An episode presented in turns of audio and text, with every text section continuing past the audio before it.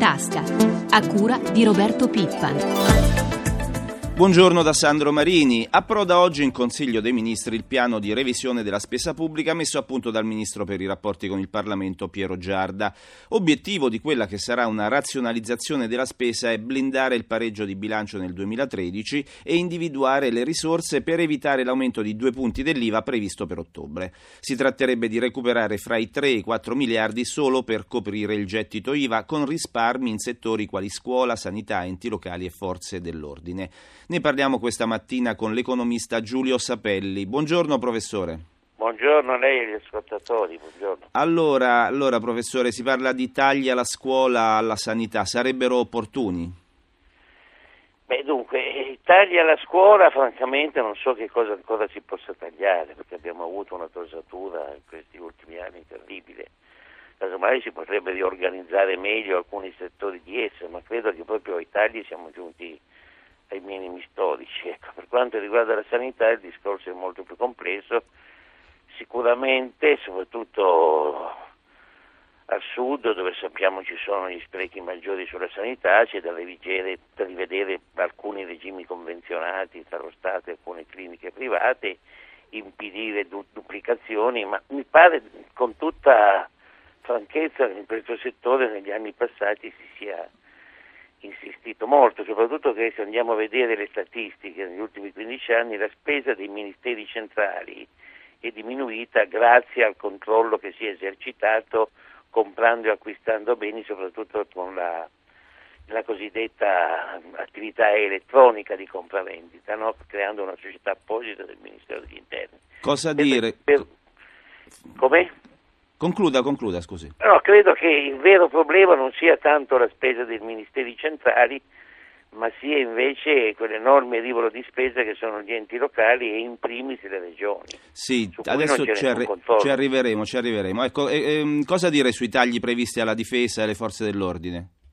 Beh, sui tagli bisognerebbe distinguere, sui tagli alle forze dell'ordine sicuramente, come ho sentito dire dal Ministro Giarda sono tagli che diretti a evitare duplicazioni tra le funzioni di polizia e carabinieri. Anche qui però bisogna evitare di fare gli errori che si fecero già durante il governo Ciampi, cioè che si tagliò senza tener conto che quando si fanno delle riduzioni di spesa, le riduzioni di spesa sono perseguibili non tanto licenziando le persone eh, o eliminando alcune funzioni, ma organizzando meglio quello che c'è possono rimanere le stesse strutture, le stesse persone organizzate meglio con un forte risparmio di risorse. Ecco. ecco. Quindi lo stesso vale secondo me per le spese militari in un momento in cui l'Italia ha un sempre più crescente ruolo internazionale, insomma delle due l'una, bisogna che il governo faccia una scelta. Ecco, la BCE chiede interventi sulle province, un provvedimento del genere sarebbe utile? No, questo delle province secondo me è veramente non solo una goccia nel mare, ma è una fandonia. I comuni e le province, che poi hanno pochissimi rivoli di spesa, sono gli enti locali più vicini alla comunità e alle società. Sento a volte mettere in ridicolo i piccoli comuni, le comunità montane, dove spesso gli amministratori non ricevono una lira di compenso. Piuttosto bisognerebbe pensare a quelle macchine, enormi macchine di idrovore di spesa pubblica su, su, cui non c'è nessun controllo che sono le regioni, basti pensare che alcune di esse, come sanno ormai tutti, hanno addirittura delle sedi diplomatiche all'estero faraoniche che, hanno, che non hanno nessuna utilità. Ecco, lì veramente bisognerebbe incidere, ma su questo non lavora mai nessuno. Ecco, e qui quindi secondo lei che si dovrebbe incidere maggiormente sulle regioni? Io sono convinto di sì, io sono giunto ormai da un certo qual punto di vista a considerare fallito l'esperienza dell'istituto regionale. L'istituto regionale ha creato dei mostri elefantiaci che sono dei piccoli stati dello Stato. Gran parte di questa spesa della sanità che lei giustamente ricordava prima è di origine regionale e qui veramente ci sono sprechi, ci sono casi evidenti anche di malcostume e spesso invece comportamenti di amministratori che sono stati ingiustamente accusati invece si sono comportati correttamente. Devo dire però che questo immenso mondo non viene assolutamente sottoposto ad una revisione della spesa, perché questa è la spending review. Ecco, quindi mi pare che per quanto riguarda il vertice e i ministeri va benissimo, si troverà sempre qualcosa da migliorare, abbiamo spremuto il limone, invece rimane un grasso limone pieno spesso di cose non buone nella periferia del nostro sistema locale, se per periferia possono chiamarsi degli enti così enormi, pieni di funzioni spesso inutili, che sono le nostre regioni dove ben bisognerebbe lavorare. Grazie, grazie professore, buona giornata. Continua a crescere la presenza del gruppo Piaggio in Asia. Un nuovo stabilimento è stato appena inaugurato in India. Il servizio del nostro corrispondente Agostino Mauriello. In India è difficile non trovare una Vespa ovunque si volga lo sguardo. L'India è il secondo mercato al mondo per l'industria della moto e lo scooter è il segmento che più cresce. Il presidente del gruppo Piaggio, Roberto Colannino, ha inaugurato un nuovo impianto industriale nello stato di Mumbai, il Maharashtra. Usciranno 150.000 scooter il primo anno, 300.000 l'anno successivo. Roberto Colannino, presidente Piaggio. Vespa racchiude una serie di fattori positivi che nessun altro prodotto riesce a racchiudere e li racchiude in maniera esclusiva e totale il disegno, la tecnologia, il piacere, la capacità di stare in strada, eh, la soddisfazione, la gioia che dà per chi lo guida. Chi non ricorda il film Vacanze romane? Un giornalista americano, Gregory Peck, insieme a una principessa, Audrey Hepburn, a caccia di emozioni su una Vespa per le strade di Roma. Ma anche Bollywood ha immortalato la Vespa. Attori che sfrecciano in sella Vespa e Lambretta insieme in un film di successo degli anni che furono. Fu Enrico Piaggio negli anni 50 a portare la Vespa in India, poi arrivarono i tricicli della Piaggio, ancora oggi il mezzo di trasporto pubblico più comune, e poi la Vespa, lo scooter preferito dalle famiglie. Metà degli abitanti dell'India ha meno di 25 anni anni. Obiettivo raggiungere i giovani sempre più benestanti che potranno permettersi di spendere 66.000 rupie, 1.000 euro, per la nuova Vespa Made in India. Tre anni fa la Tata lanciò la Nano, l'auto più economica al mondo, 1.600 euro. Obiettivo sconfiggere lo scooter. Tre anni dopo la Tata Nano non ha vinto la sua battaglia. Entro due anni l'Asia, con India in testa, rappresenterà il 50% del fatturato della Piaggio. Da Nuova Delhi, linea allo studio. L'Assemblea degli azionisti della Fiera di Milano ha approvato il bilancio 2011 e ha nominato il Consiglio di amministrazione per il prossimo triennio. Confermato l'amministratore delegato Enrico Pazzali. Lo ascoltiamo nell'intervista di Nicoletta Vismara. Il triennio che si è appena chiuso era partito forse non sotto i migliori auspici, però è finito bene. Sì, è iniziato sotto una nube della crisi del 2008 molto critica e abbiamo chiuso molto bene. Quest'anno abbiamo finalmente ridistribuito il dividendo ai nostri azionisti, 278 milioni di euro di fatturato, più 12% rispetto al 2010 eh, 31 milioni di EBITDA più 50% rispetto all'anno precedente, 15 milioni di EBIT più 500% rispetto all'anno precedente. Come sono andate eh, le manifestazioni quest'anno in quanto a numero di espositori, visitatori, di spazi occupati? Sono andati bene? 2011 è andato mh, abbastanza bene, direi che abbiamo mantenuto su tutti gli indicatori sia in termini di metri quadri sia in termini di visitatori. Abbiamo avuto anche un inizio di 2012 buono, secondo le stime. Abbiamo chiuso adesso il Salone del Mobile con un'edizione record, 330.000 eh, visitatori, di cui più del 50% stranieri.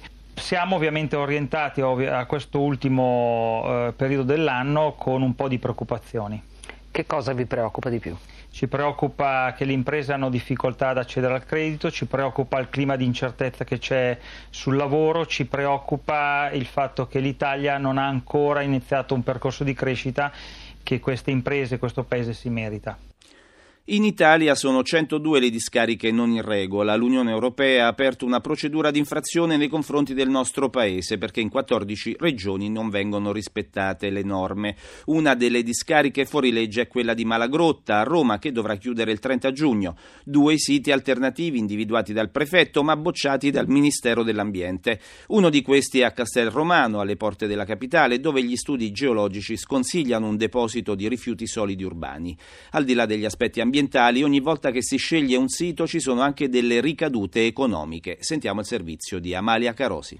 Ingegner Rodolfo Fogher, lei ha condotto uno studio sulle ricadute economiche che la decisione di aprire una discarica in un certo comune ha su quel territorio. Prima di tutto, come si calcola il danno? Il danno si può calcolare facendo un'assimilazione, eh, ad esempio immaginando quello che è il danno che viene provocato nel momento in cui viene imposta una servitù all'interno di una proprietà. La giurisprudenza costante riferisce che in caso di imposizione di servitù di una certa rilevanza, come può essere un normale acquedotto, acquedotto o il transito di un elettrodotto su un terreno privato, il danno che viene risarcito al proprietario è circa un terzo del valore di mercato del bene interessato dal transito della servitù. Ma nel caso in questione, siccome si parla della possibilità di aprire una discarica in estrema vicinanza a tutta una serie di immobili privati, il danno può essere incrementato perché nel caso in questione gli effetti sulle proprietà private sono nettamente superiori a quelli che si verificano nel caso di una imposizione di una tradizionale servitù. E quali sono le ricadute economiche su quest'ultime appunto? Sono praticamente la perdita di commerciabilità di questi beni fino a valori molto elevati, percentuali di quello che, è il valore, di quello che sarebbe stato il valore commerciale di questi stessi immobili senza la presenza di una discarica. A quanto ammonta? La perdita del valore commerciale può essere stimata fino al 50% del valore commerciale eh, degli immobili. Ci sono anche degli effetti collaterali, quali sono? Nell'ambito di quella che è la normale attività di un territorio come quello di Riano, le conseguenze possono essere tante. Si va praticamente dalla paralisi del mercato immobiliare, la paralisi di quelle che sono le iniziative di carattere edilizio e poi con tutte le conseguenze invece sulla vita di tutti i giorni per i proprietari immobiliari che si trovano intorno al sito della discarica. In vista del primo maggio è sempre in primo piano sul fronte del lavoro il destino dei cosiddetti esodati, quei lavoratori condannati ad una sorta di limbo, senza stipendio e senza pensione a causa di accordi raggiunti con le aziende per l'uscita dal lavoro e della riforma previdenziale Fornero.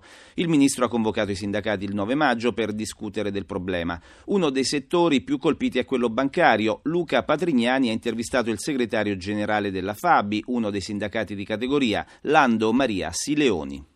Quanti sono allora gli esodati nel settore bancario e cosa chiedete per questi lavoratori? Guardi, sono circa 22.000. Noi chiediamo che siano rispettati gli impegni sottoscritti a suo tempo in ogni gruppo bancario. Eh, il governo di allora era consapevole che le banche stavano portando avanti un, un ragionamento di esito incentivato per, per, i lavoratori bancari, quindi è impensabile che oggi questi lavoratori bancari rimangano scoperti senza pensione e senza stipendio, quindi è, è inaccettabile per una società democratica e per una società che rispetti il lavoratore in quanto tale. Nel vostro settore, nel settore bancario, ci sono stati alcuni accordi che vanno nella direzione prospettata dal ministro Fornero, cioè un ritorno al lavoro di questi esodati. Secondo lei è una soluzione che può essere messa in campo più a ampio raggio? Guardi, intanto io le devo dire che concordo con eh, il Ministro quando sostiene che la responsabilità è da debitare alle aziende, in questo caso alle banche. E quindi ha pienamente ragione il Ministro da questo punto di vista. Detto questo, io ritengo che non si possono lasciare a casa senza stipendio e senza pensione eh, lavoratori che hanno prestato la propria attività professionale per tantissimi anni e, e soprattutto ritengo che sia eh, opportuno che lo Stato si faccia carico di questo.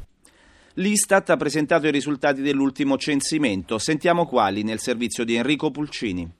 La popolazione italiana cresce ma è sempre più multietnica. L'Istat certifica che siamo ormai quasi 60 milioni di abitanti, ma questa cifra si arriva solo grazie alle famiglie straniere residenti nel paese, il cui numero è triplicato rispetto al 2001. Tra i dati sorprendenti del censimento quello dell'aumento del numero delle famiglie che dichiarano di abitare in baracche, roulotte, tende o abitazioni simili. Nel 2011 sono oltre 71.000, nel 2001 erano poco più di 23.000. L'analisi sui risultati del censimento del presidente presidente dell'Istat Enrico Giovannini. È un'Italia che dopo quasi vent'anni di stagnazione in termini di popolazione cresce di quasi il 4% in dieci anni.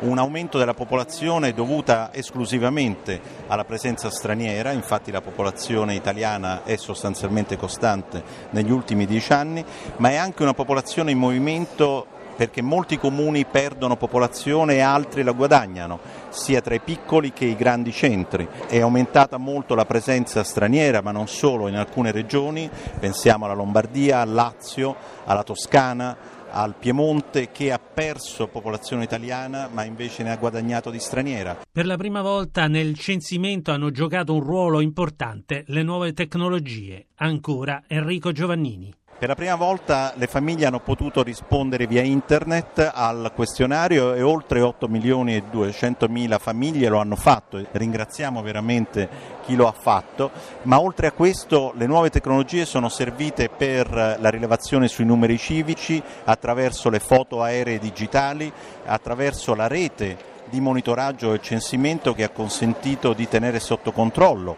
le attività dei comuni, delle prefetture e di tutti i rilevatori e quindi seguire quotidianamente l'attività censuaria. Siamo arrivati alla pagina finanziaria, ci colleghiamo con Milano con Giancarlo Zanella. Buongiorno Zanella. Sì, buongiorno. Allora, vediamo subito cosa succede in Asia. In Asia Tokyo oggi è chiusa, mentre Hong Kong guadagna quasi l'1,5% e anche la borsa indiana di Mumbai guadagna quasi l'1%. Passiamo ai mercati europei, ricordiamo cosa è successo venerdì. Eh, la settimana scorsa, grazie anche ai buoni rialzi di venerdì, si è chiusa con un bilancio positivo anche a Milano che ha recuperato eh, nella settimana il 2,62%, quindi anche positive le borse americane. Um, questa sarà una settimana un po' particolare perché domani quasi tutti i principali mercati rimarranno chiusi per la festa del lavoro il primo maggio. Eh, per questa mattina le previsioni sono per un'apertura positiva per eh, le borse europee. Cosa dire sugli spread eh, sui titoli di Stato? Eh, spread che la settimana scorsa hanno visto mh, decisi alti e bassi, poi la chiusura di settimana per quanto riguarda la differenza di rendimento dei nostri BTP decennali dei Bund tedeschi sotto i 400 punti a 394 punti base. Cosa succede all'euro? Per quanto riguarda l'euro si mantiene sopra il cambio con il dollaro di un doll- uh, 1,32,52, un dollaro 32 cent e mezzo. Grazie Zanella, con te ci fermiamo qui. Per ulteriori informazioni finanziarie vi ricordiamo la nostra rubrica Questione di Borsa in onda subito dopo il GR1 delle 10. Per fare domande al nostro esperto dovete chiamare il numero verde 800 555 941 dalle 8.30 alle 9. Economia in tasca termina qui. Francesca Librandi, assistente al programma. Da Sandro Marini, grazie per l'ascolto e la linea torna ora prima di tutto.